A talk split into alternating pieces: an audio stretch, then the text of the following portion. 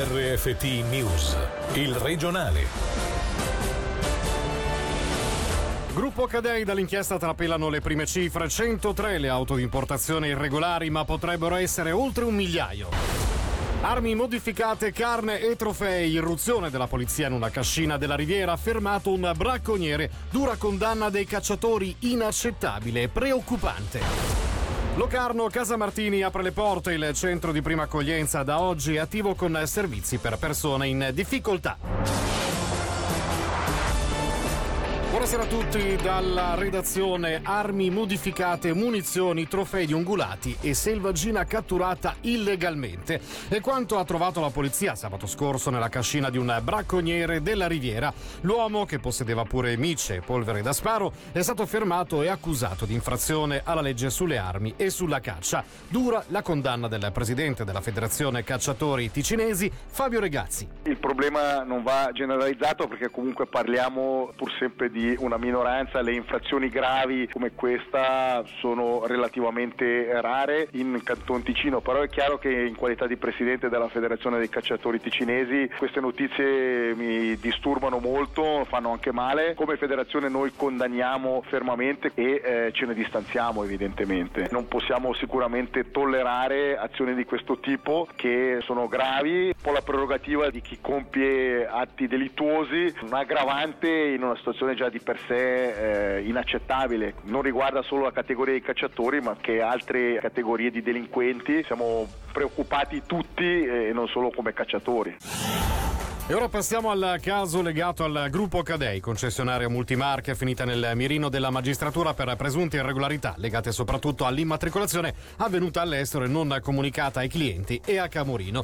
Mentre le quattro persone sono sotto inchiesta e rimangono comunque in carcere, dall'inchiesta proprio trapelano le prime cifre. Sentiamo tutto da Gaia Castelli. 103 auto di importazione di cui non era stata segnalata l'immatricolazione all'estero, anche se, secondo gli inquirenti, le vetture irregolari potrebbero potrebbero essere fino a 1500. Oggi, notizie della RSI, sono emerse le prime cifre dell'inchiesta che ha travolto il gruppo attivo in Ticino a Cadenazzo, Grancia e Mendrisio. Il garage, come confermato dalla Procura, non avrebbe passato le informazioni corrette alla sezione della circolazione, ingannando i propri clienti sul deprezzamento del veicolo, sui controlli di sicurezza e sulle scadenze della garanzia di fabbrica.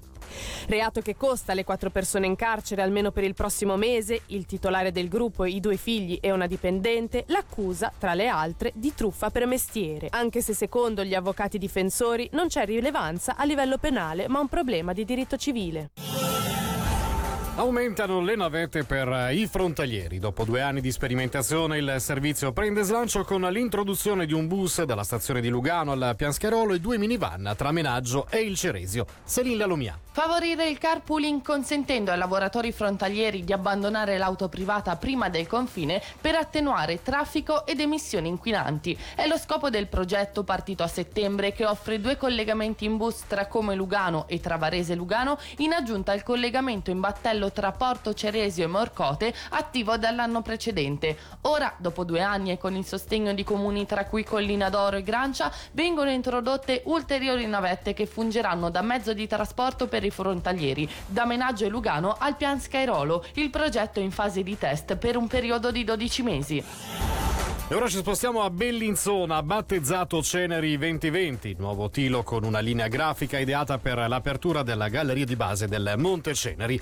All'inaugurazione ha partecipato la prima C della scuola media di Cevio, in vista dell'attivazione del nuovo tratto ferroviario che accorcerà i tempi di percorrenza in Ticino. Saranno 10 nuovi treni in circolazione e verranno formati 40 nuovi macchinisti. La direttrice della Regione Sud per le FFS, Roberta Cattaneo. La prima C di Cevio ci ha reso visita fino a Bellinzona per battezzare il primo flirt con la livrea del Ceneri 2020, il futuro è oggi. Quindi i ragazzi hanno avuto proprio l'onore e l'onere di battezzare questo treno. È stato un momento molto simpatico e i ragazzi poi hanno avuto anche la possibilità di visitare il treno scuola e esperienza che sarà qui nei prossimi giorni a Bellinzona. Stiamo formando i macchinisti che dovranno guidare gli ulteriori 140 140 treni che Filo offrirà poi con il nuovo cambiamento d'orario. Poi ci sarà naturalmente l'incontro ai vertici dei responsabili delle ferrovie di tutta l'Europa che si terrà il 3 di settembre proprio qua in Ticino e poi eh, il momento simbolico della consegna da parte della Confederazione all'FFS della Galleria il 4 di settembre di quest'anno.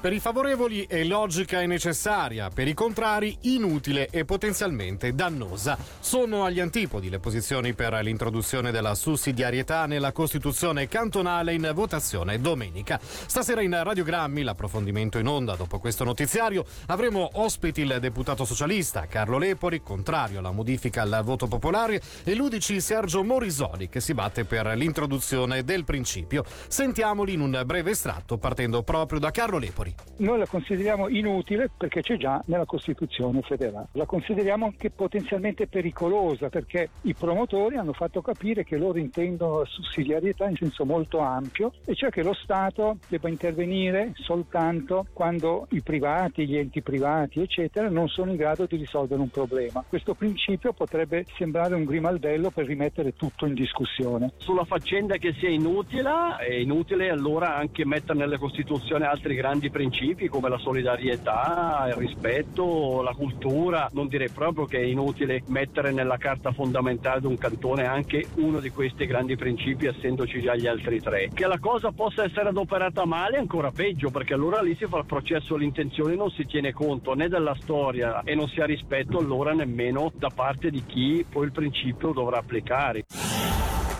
744 le missioni totali effettuate dalla base di Locarno. Rega ha presentato il bilancio stilato per il 2019. A livello svizzero, jet ed elicotteri invece hanno prestato soccorso ad oltre 11.000 pazienti per 30 missioni di salvataggio al giorno. La portavoce Rega per la Svizzera italiana, Federica Mauri, ci spiega i tre tipi di intervento come sempre la parte del leone la fanno comunque le missioni cosiddette primarie, ovvero quando si porta la medicina direttamente dal paziente, ben 533 casi, seguiti da 164 casi cosiddette missioni secondarie, pensiamo ad esempio al trasporto da, da ospedale a ospedale di un paziente e poi ci sono le cosiddette mm, missioni non mediche, può essere ad esempio un'evacuazione preventiva, quando cioè si interviene prima che succeda il peggio, ad esempio magari la persona non è concretamente gravemente ferita, però si trova in una situazione che potrebbe diventarlo. L'attività Rega riflette un po' quello che è le abitudini della popolazione svizzera, la presenza sul territorio dei turisti e poi ovviamente le condizioni meteorologiche, quindi una bella estate invita le persone a recarsi ad alta quota oppure a recarsi vicino a corsi d'acqua, poi l'altro picco ce l'abbiamo in inverno durante il periodo dell'attività sulla neve.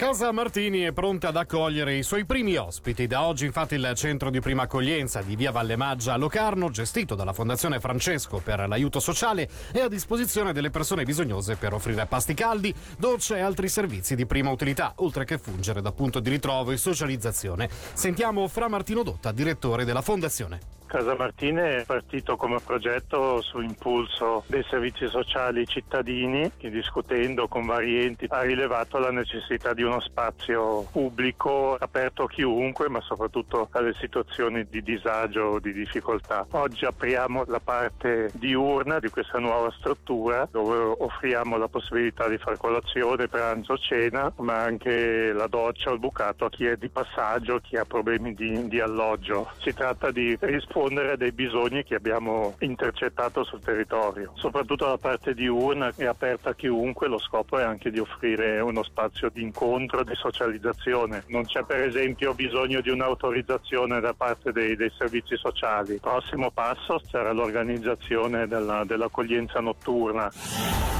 E infine parliamo di carnevale, fra tendine, guggen e coriandoli, anche raccomandazioni. L'udito infatti verrà messo a dura prova. Il monito giunge dalla Suva. Quando la musica raggiunge un volume tale da non riuscire più ad avere una normale conversazione, sarebbe il caso di proteggersi con i tappi. Alessandro Gazzani, presidente del Carnevale Nebbiopoli, sensibile al tema, ci conferma che da quest'anno anche a Chiasso ci saranno i tappi. Abbiamo deciso di stanziare un piccolo budget da investire, acquisteremo o troveremo magari uno sponsor che ci fornirà dei tappi da lasciare presso le due casse centrali del corteo mascherato e da lasciare presso il bar centrale del capannone delle nostre strutture da dare agli avventori che si presenteranno a Nebiopoli nella prossima edizione. Nebiopoli ha già voluto essere un modello di cambiamento in altre situazioni, soprattutto in quelle green e da quest'anno abbiamo deciso di avviare una campagna di sensibilizzazione in merito alle stelle filanti spray e all'inquinamento generato da questo gadget. Quindi cogliamo la palla al balzo di questo comunicato di Suva e vogliamo assolutamente essere attivi e innovatori anche in questo tema. E questo era l'ultimo servizio del regionale di oggi. D'Angelo Chiaro della redazione, grazie per l'attenzione. Buona serata a tutti. Il regionale di RFT, il podcast su www.radioticino.com.